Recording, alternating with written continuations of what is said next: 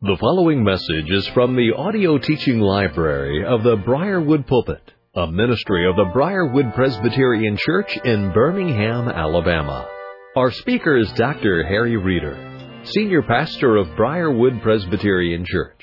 It is our hope and prayer that this message will equip and encourage you in your walk with Christ, and as a result, you will be used by our Lord as an instrument of change to further His kingdom and bring honor and glory to the name of Christ. Here now is our pastor teacher, Harry Reeder. If you're able, please remain standing for the reading of God's Word. Inspired, infallible, inerrant. And if you'll turn in your copies of that Word to Romans chapter 1. I'm going to read not the entire section I'm going to preach on, but the section in which the text that I will be preaching on must be embraced in its context. So if you would, look with me in Romans 1. I'll pick up at verse 15. So, I am eager to preach the gospel to you also who are in Rome. For I am not ashamed of the gospel, for it is the power of God for salvation to everyone who believes, to the Jew first and also to the Greek, for in it the righteousness of God is revealed from faith for faith, as it is written, the righteous shall live by faith. For the wrath of God is revealed from heaven against all ungodliness and unrighteousness of men who by their unrighteousness suppress the truth. For what can be known about God is plain to them because God has shown it to them. For his invisible attributes, namely his eternal power and divine nature, have been clearly perceived ever since the creation of the world in the things that have been made so they are without excuse. For although they knew God, they did not honor him as God or give thanks to him, but they became futile in their thinking and their foolish hearts were darkened. Claiming to be wise, they become fools and exchange the glory of the immortal God for images resembling mortal man and birds and animals and creeping things. Therefore, God gave them up in the lust of their minds to impurity, to the dishonoring of their bodies, and the lust to, to the dishonoring of their bodies among themselves, because they exchanged the truth about God for a lie and worshipped and served the creature rather than the Creator, who is blessed forever. Amen. For this reason, God gave them up to dishonorable passions, for their women exchanged natural relations for those that are contrary to nature.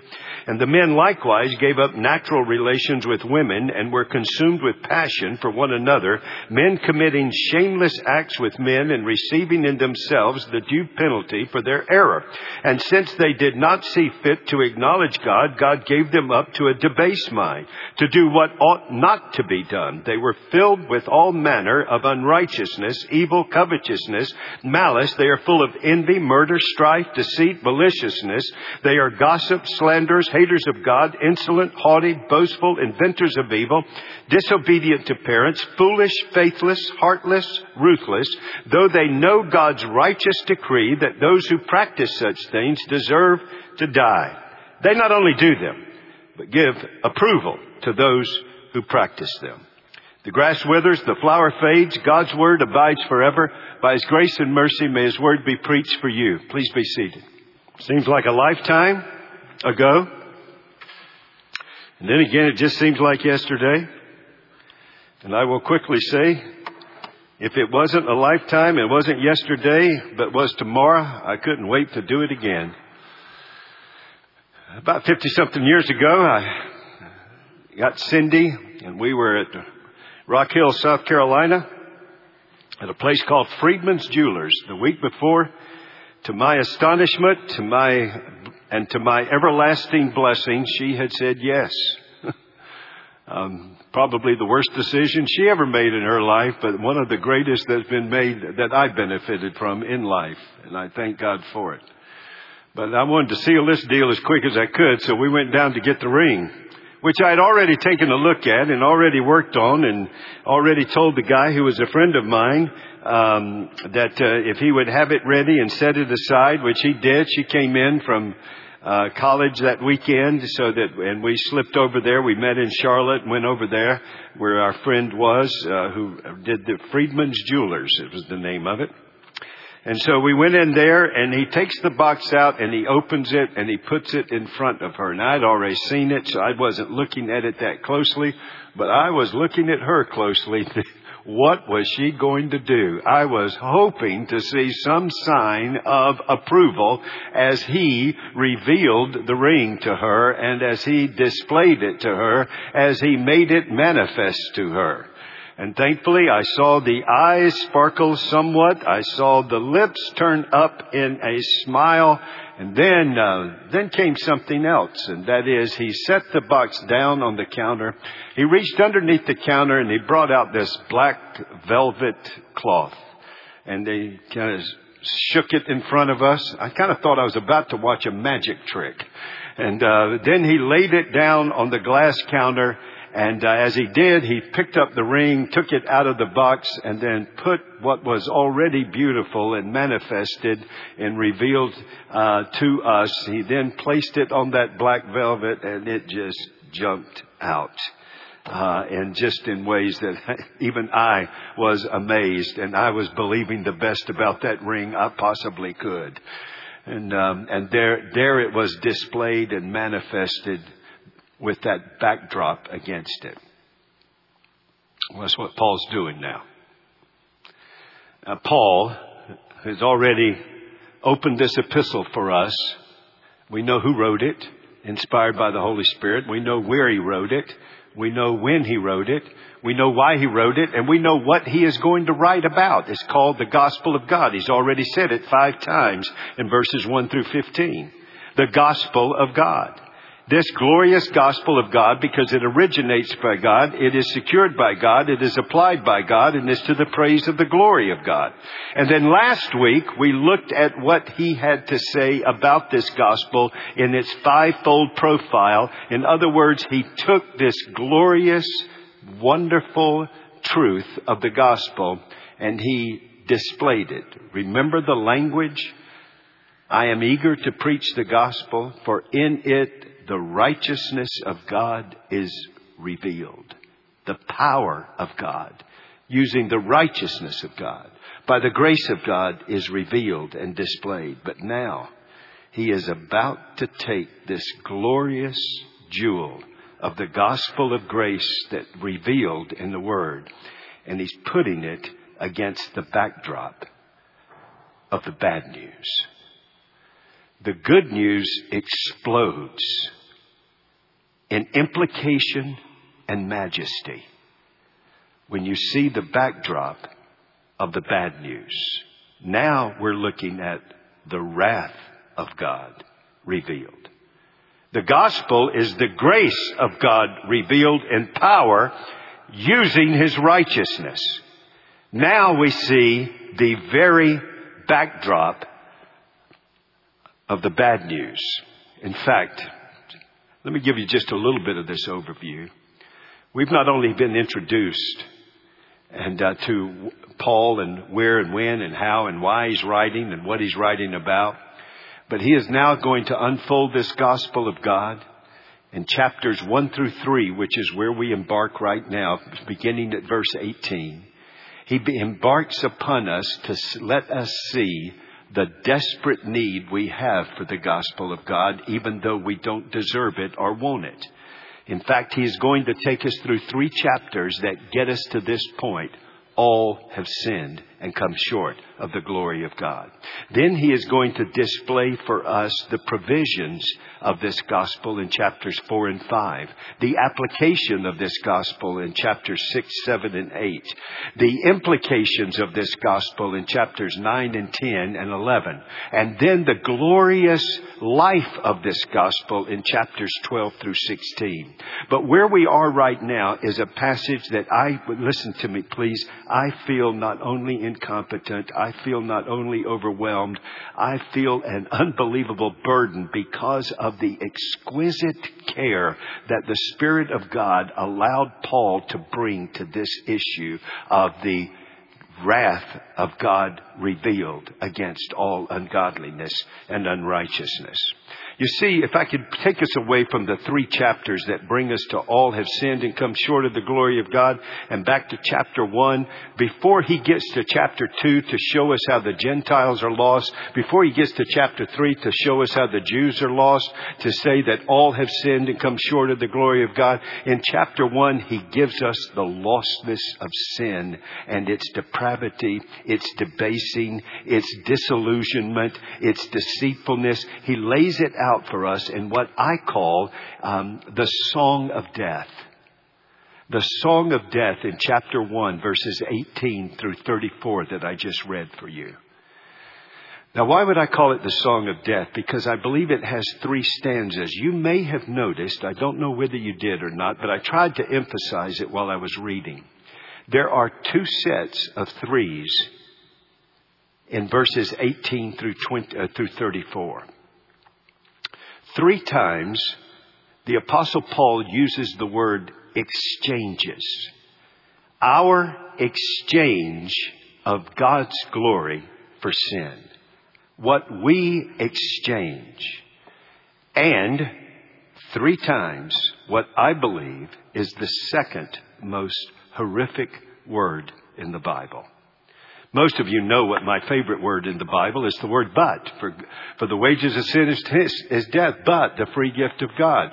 You were dead in your trespasses and sins, but God caused you to be born again to a living hope. So I love the word but in the Bible. I believe the most frightening, horrific words in the Bible are these. God gave them well, let me put this. Here is what I believe is the most horrific words of the Bible. Depart from me, you workers of lawlessness. It is irrevocable. It is the final judgment of God that casts unbelievers and impenitent sinners into the very eternal torments of hell. But the second most horrific words to me are this God gave them up. God gave them over. God says, all right, my judgment and my wrath, your will be done. I am going to give you over to your rebellion against me with all of its consequences. That wrath is revealed. Can I just give one more thing, then I want to jump into it and then bring us to our takeaway. Brothers and sisters, there's an not only is this three stanza song of the death spiral of a culture. Now, by the way, where does a culture like this three, this death spiral of three exchanges and three times God gives us over in wrath and judgment? Why is it there? It's there inevitably whenever the church gets off mission, off message, and off ministry in that culture, or where the church has not shown up in that culture. Because this is the inevitable trajectory of men and women in sin against the Lord. The only thing that can stop it is the trajectory, eh, the only thing that can stop our, deprav- our, our trajectory of depravity and debased minds is, in fact, the grace of God. Now, God's grace comes through two streams. God's grace comes through the stream of redeeming grace, whereby sinners are transformed and changed by God's grace, and that impacts a culture. Then God's grace comes through common grace, and that doesn't transform transform sinners, but it does retard and restrain sin in society so that we're not as sinful as we would be and could be. The salt and light of the witness of the gospel. The light sends the gospel to transform sinners through redeeming grace, and salt will restrain sinners in common grace from being as evil as they could be and would be. And when the church begins to be about itself instead of Christ's mission and Christ's message and Christ's ministry, and the grace of God is not flowing flowing into the culture through the church on mission, on message, and in ministry, then what happens is, is now sin, whose only equiv- uh, whose only whose only conqueror and victor is grace. Grace is greater than sin, and if we're not putting redeeming grace and common grace into the culture, then sin abounds. And this is the song of abounding sin in its threefold, its three stanzas of, of depravity and in its movement from expressed through sexual promiscuity to sexual perversion to social approval of what ought to be shamed now becomes shameless and, and, and exalted as the new, dare I say, reset. As the new reset. Thus, a culture that now celebrates what it condemned and now condemns what it once celebrated. That's the death spiral song that's there. But where I want you to go now is I want you to go to something where Paul shows such rigorous logic and theology that I, I'm asking you to kind of gird up your loins of your mind with me just for a moment. I'm not going to go as far as I can go, but I need to go as far as I need to go for you to grasp what Paul clearly wants us to understand where and how do men and women and the cultures they create uh, go into this culture of death and the death spiral? What is the soil that it comes from? What is it that causes the wrath of God to be revealed on this side of eternity? We know the wrath of God at the judgment seat and the other side of eternity. That's not what this text is talking about. This text is talking about the wrath of God that is revealed, not will be revealed. There is the wrath. I find it interesting that in God's providence, I'm preaching on the judgment seat, which is the wrath of God revealed for eternity, and today from Romans 1, which is the wrath of God that is revealed in time.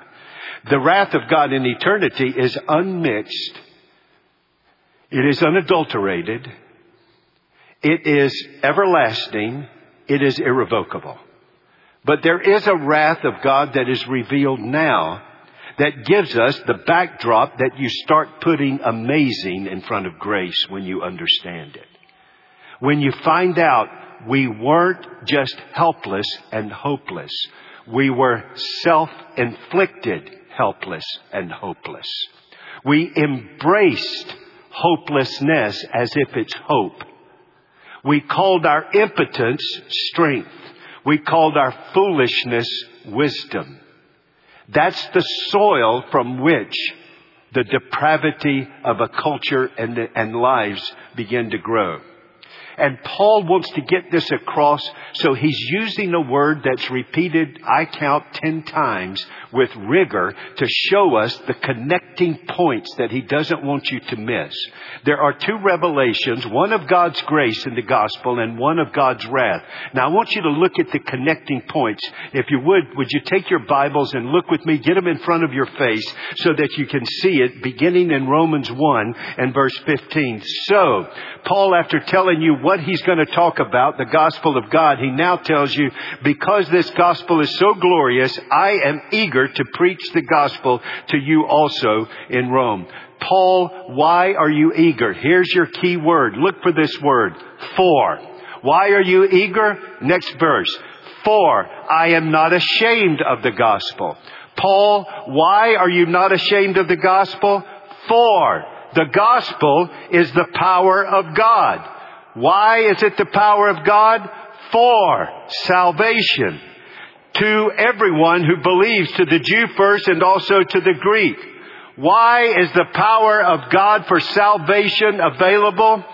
For the righteousness of God in the grace of God through Jesus Christ that righteousness that Christ provides is one that absorbs and removes our sin and provides for us a righteousness that is pure to take us to heaven so we're accept- acceptable.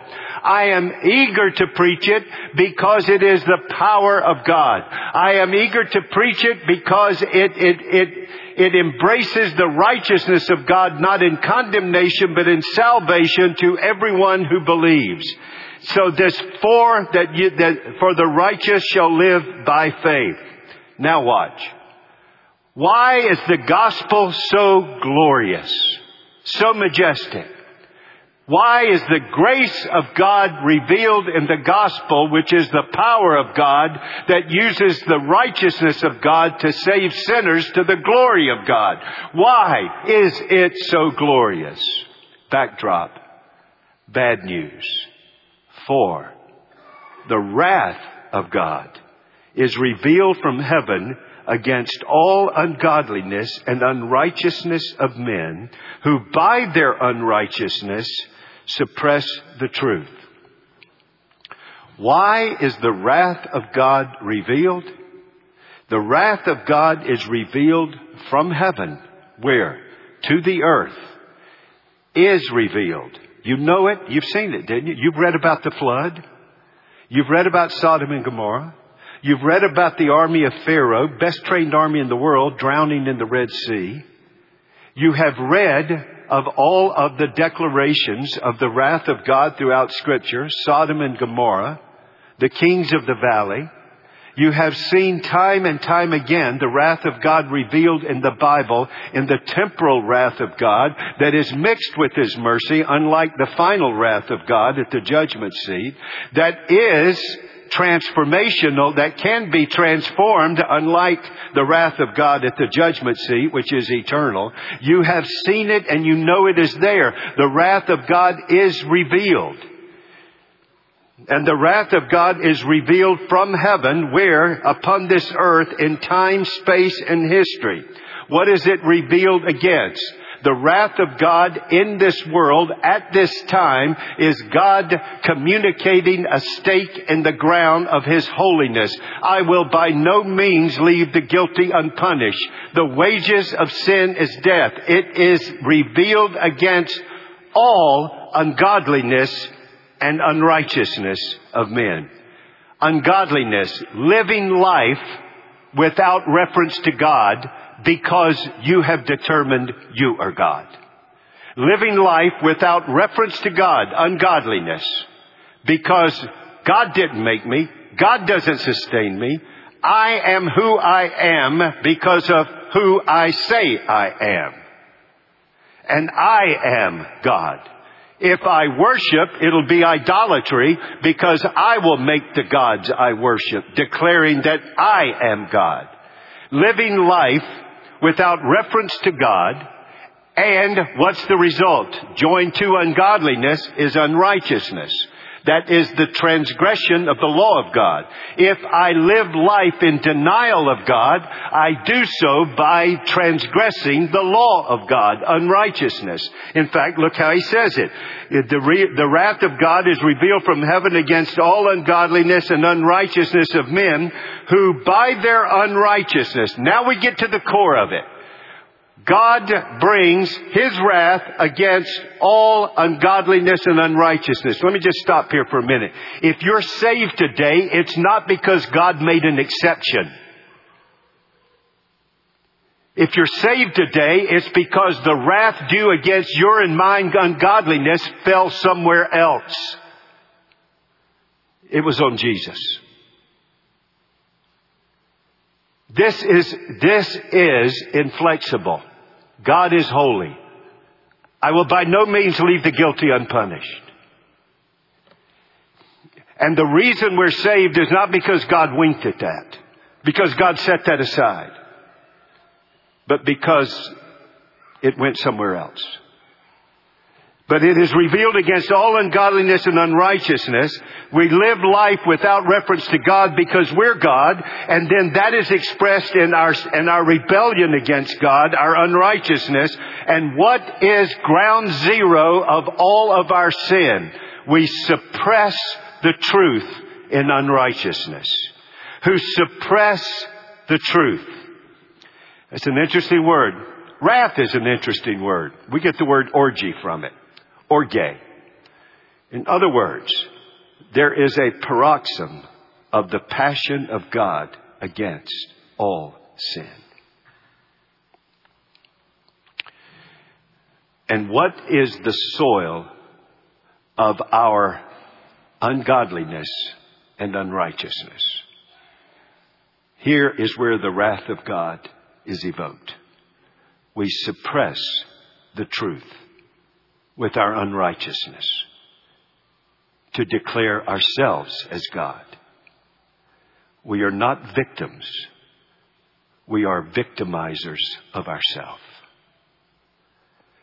Suppress is an interesting word.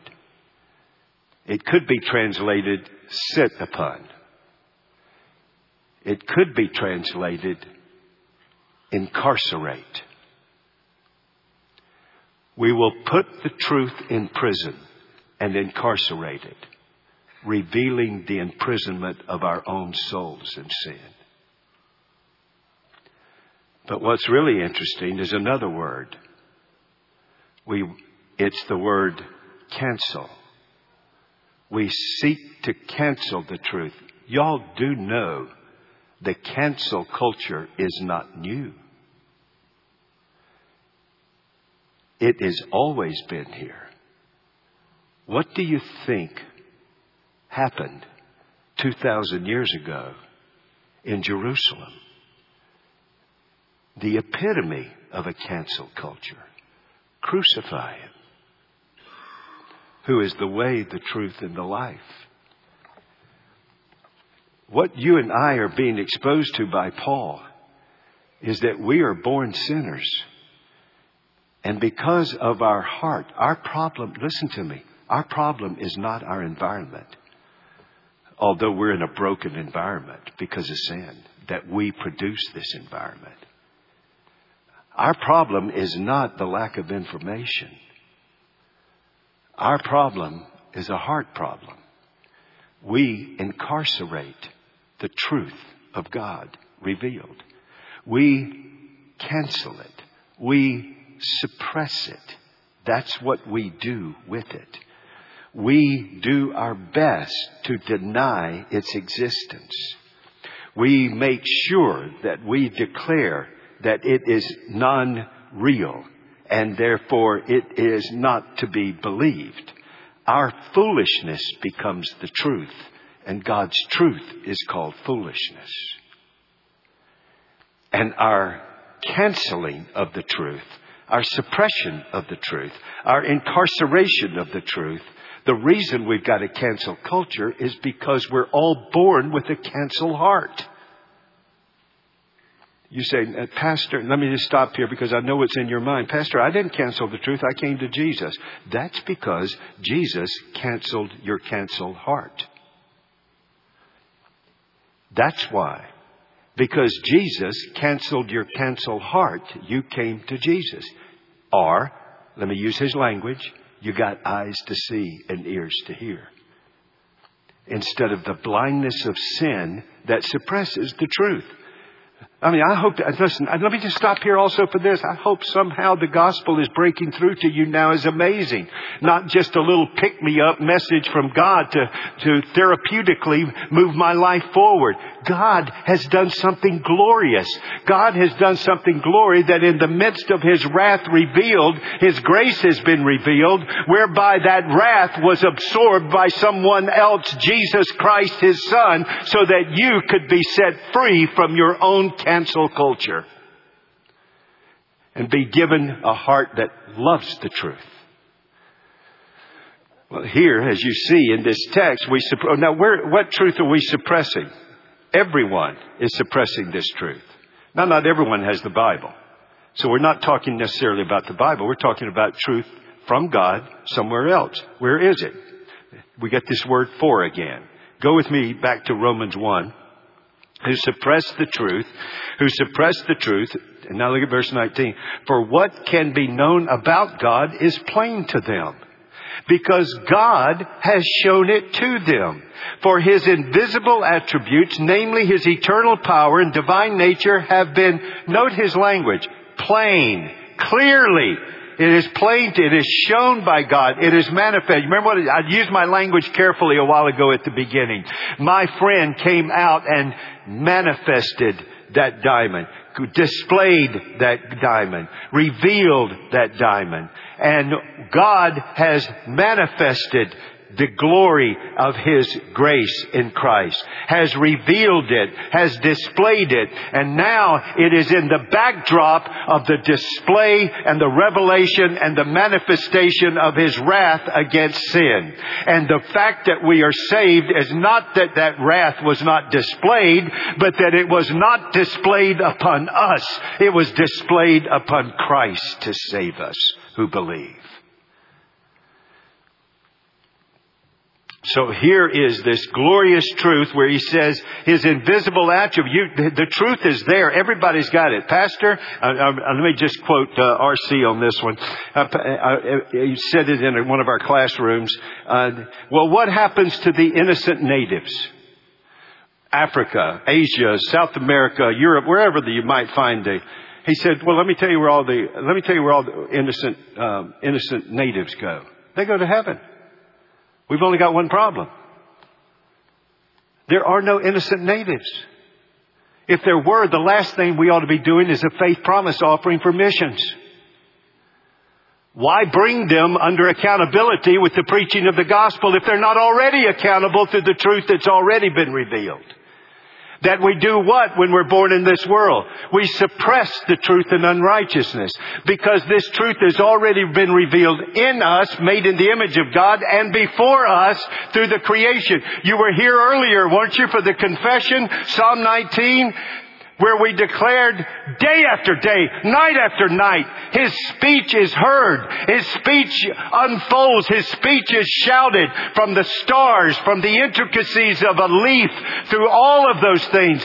God in His glory is displayed in the creation and the invisible God is made visible by His truth revealed in creation that He is displayed in front of us so that we are without excuse. How many times has someone come up to me thinking that they're encouraging me by telling me they're not an atheist, that they're an agnostic? I'm not encouraged.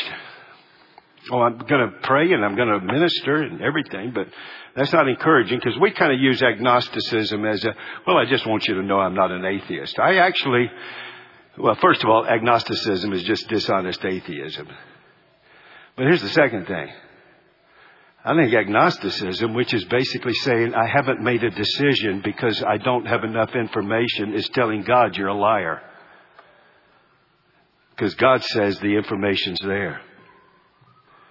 Your problem is not a lack of information. Your problem is you're canceling it.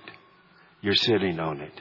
You're incarcerating it professing to be wise, you're becoming a fool. Instead of seeing the glory of God who is spirit in all of his majesty through what he has made, you have decided to take what he has made and use it and try to say, you are God. And therefore we begin to move into what I would call a self-inflicted journey, sophisticated journey into insanity and imbecility. It is the fool has said, there is no God. It makes no sense. Folks, I tried to be an atheist. I, I just didn't have enough faith. I wanted to be one in college. I was contrarian enough as a firstborn finding his own way and my sins were so obvious I wanted to accommodate them with a doctrine of atheism. But I couldn't. It just, I couldn't bring myself to it. I mean, I saw the creation. There has to be a creator. I may not be surrendered to Him as Lord and Savior, but I couldn't deny the fact that there's a Creator. I could not bring myself to intellectual suicide. I could not bring myself to that sophisticated journey into imbecility, professing to be wise, you become fools. I just couldn't do it. I, listen, I saw a creation, there had to be a Creator. I saw order, there had to be an orderer. I saw the laws that God had put in His creation. There had to be a lawgiver. I mean, look here. I got a thumb right now. I'm down to a band-aid. Praise the Lord. What, three weeks ago, cut it off. They sewed it back on, uh, and we've been working on it. I went and got my stitches out. I will not praise the Lord for what I got on Friday, but I thank the Lord that's done. I will thank the Lord for that. And then, um, but I, I remember I'm just sitting, I'm not, when he looked, I was so glad he didn't say, oops. I'm glad he said, pink, good this is good. We're on our move. We're on our way. But do you know that wasn't a miraculous thing? I mean, not miraculous, but it's a great special act of God's providence that that could be done. But do you know what had to happen within less than one second for me not to die and bleed to death when that happened? 27 different things had to happen in the right order within less than a second for me not to die. Do you know the 36 things that had to happen in the next three days for me not to die of an infection? Now, where did those laws come from? Well, Harry, they evolved. Well, if, if those 27 things evolved that had to happen in one second, would you tell me what happened to everybody who didn't have them while they were evolving? I mean, that just makes no sense. These things had to evolve. 27 things that happened within a second. Well, how are they going to evolve when people are dying from the fact that they're not there? That is, that is, that is insanity. When I look at the laws of God in creation, I know there's a lawgiver. When I see order, when I see beauty, I know there's one who put beauty in it and put in me the ability to perceive the beauty. I saw it this week. I saw it today. We had it, we had today at eight o'clock what was actually the Briarwood sunrise service this morning. That's what happens when you change time. And spring forward is uh, now a sunrise service. And so as I came here and Cindy and I were just looking at the blossoms of all these trees and the, you know, the cherry trees and the pear trees and the, this tree and that tree and the red buds and, and the sun just shining on them and how beautiful and the sunset, how beautiful. Folks, the animal world doesn't do that. You do that because God made you in His image. That's why you do that. That's why you can appreciate beauty. Now, will you make it about you or will you give glory to God? Will you suppress the truth in unrighteousness and ungodliness or will you worship Him? The God of glory. We are born with a heart that is devoted to suppressing the truth that God has revealed in creation that is all around us and that is in us. You know, right over here a while ago with the with the covenant child of the branch, I, when I'm discipling couples, I let them know. Remember something: baptism doesn't save. Secondly, you don't parent from you don't parent to try to get God's gracious promise. You parent from God having given you a gracious providence. And I said, now there's two other things. I got some bad news and I got some good news. The bad news, they, you heard them in the vow, right? Did you hear my opening vow to them? Do you acknowledge that your child is in need of the cleansing blood of Jesus Christ and the renewing grace of the Holy Spirit. Why do we say that? Because our children are born sinners. They're dead in their sins. They're helpless and they're hopeless. But let me tell you something else. They're born knowing there's a God. You don't meet five year old atheists. You have to work at it. You have to embrace the sophisticated journey to imbecility and insanity. Right up there in northern Alabama. Just go up there. Go to the church where Helen Keller was a member.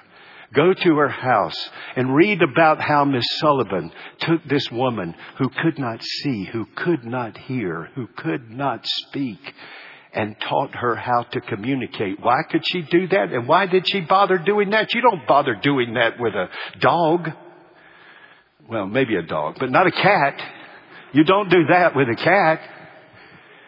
Why would they, why'd she do that? Because she knew that she was made in the image of God and God communicates, therefore those who are made in His image can communicate. Now how do we find it? And finally it was sign language in the feeling hand of a palm.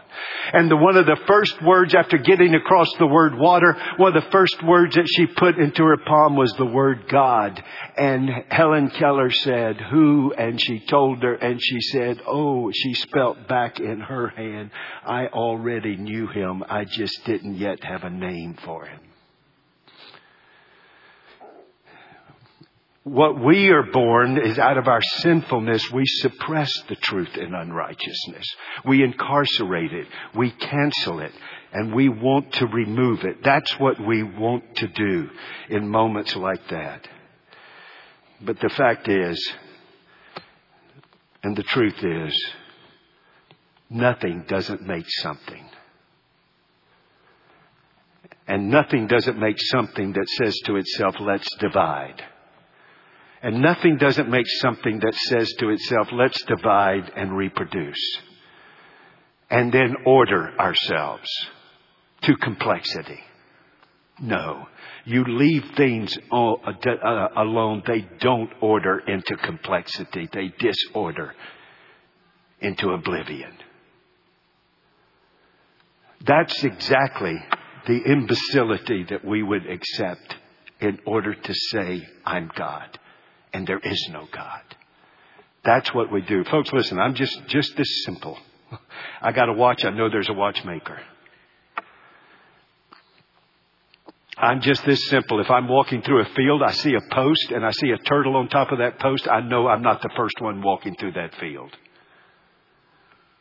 The evidence calls for the verdict, but in our sinfulness, we suppress it and cancel it. That's the backdrop of the grace of God revealed. The wrath of God revealed against all ungodliness and unrighteousness of men who suppress the truth in unrighteousness. And please join me next. Well, I'm not sure when I'm getting to it. Easter's coming. But please join me when we get to part two. The number one expression of saying no to truth suppression and truth hunger is worship. That's how you know when people have been redeemed. Instead of idolatry, there is latria the praise of the Most High God. Well, let me just give you the takeaway and I'll close in prayer. The heart of the problem is not the lack of information. The heart of the problem is not the lack of, of, um, of environment. The heart of the problem is our problem that we have with our sin producing and truth suppressing heart. The heart of the problem is the problem with our heart that produces sin because it suppresses the truth that God has revealed to all of humanity. God's wrath is against all ungodliness and unrighteousness, and all have sinned and come short of the glory of God. So therefore, because of our heart, it calls for the wrath of God upon us. But here's the good news.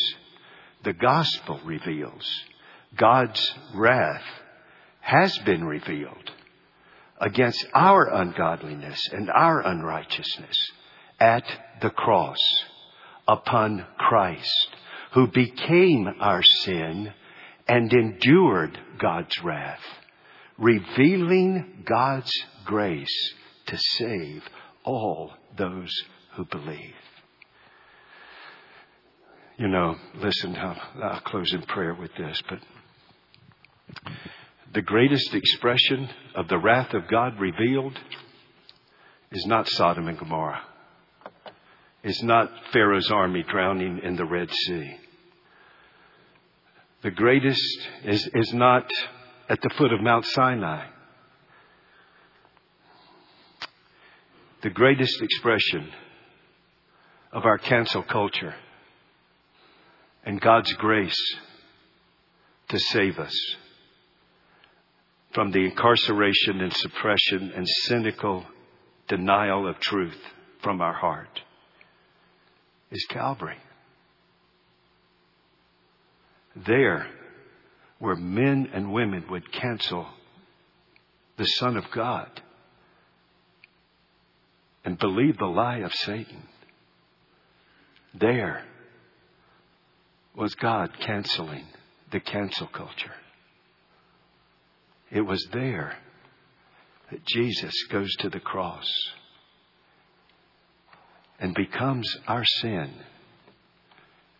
And God's wrath is revealed against all of our ungodliness and unrighteousness upon Christ, who drank the cup of wrath to the bottom and said, It's finished.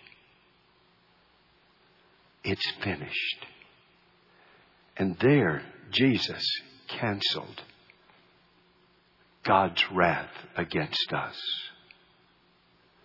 and set us free by the Spirit of God who canceled our heart suppressing life by giving us a new heart that we would come to Him with eyes to see and ears to hear. In other words, the gospel reveals God's wrath has been revealed at the cross upon Christ, who became our sin and endured God's wrath, so that he reveals God's grace to save us from our sins. And then he sends his spirit who would cancel our canceling heart who would, who would remove our suppression, suppressing heart.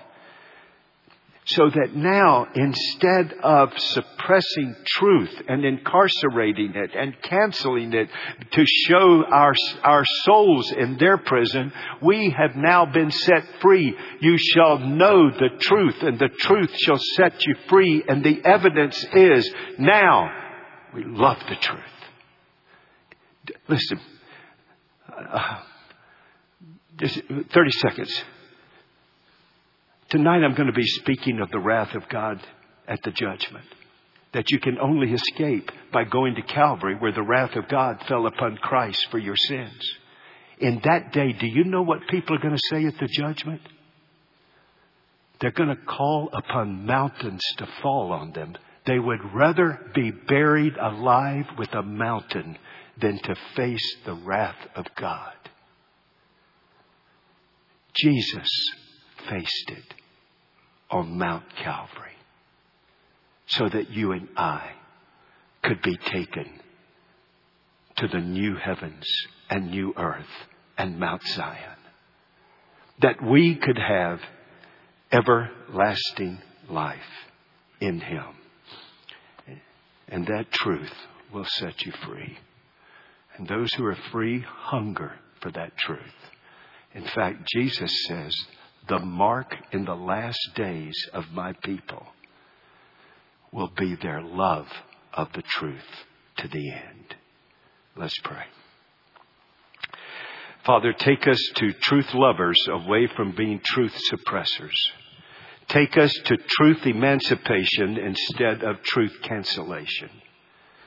Take us by your Spirit to the glories of the grace revealed where the wrath of God has been revealed against our sin at the cross so that we are set free and there's no condemnation but life forevermore. I'm going to just close in prayer. But today, if you're here and you've not come to Christ, Christ brought you here. Christ brought you here not simply to see the witness of truth in creation, but to hear the witness of saving truth from a pulpit. Do not suppress the truth. Do not put it in prison. Let it free you from the prison of sin's shame and condemnation in Christ. You now are forgiven and the new life in Christ. You have been set free. If you would like to pray with someone, if you'd like to talk with someone, please see me. Please see some one of the pastors at the back. We long for you to be set free. Where the Spirit of God is, there's liberty. Where the truth is, there is freedom. Where Jesus is, you are free indeed. Father, I thank you for this glorious truth. And I thank you because of the wrath of God revealed. The grace of God is magnified. And so we are eager and unashamed to proclaim it. I pray in Jesus' name. Amen. You have been listening to a message by Harry Reeder Senior Pastor of Briarwood Presbyterian Church in Birmingham, Alabama. For more information on the resources available through Briarwood Presbyterian Church, or for more information on the teaching ministry of Pastor Reeder, visit us at briarwood.org or call 205 776 5200.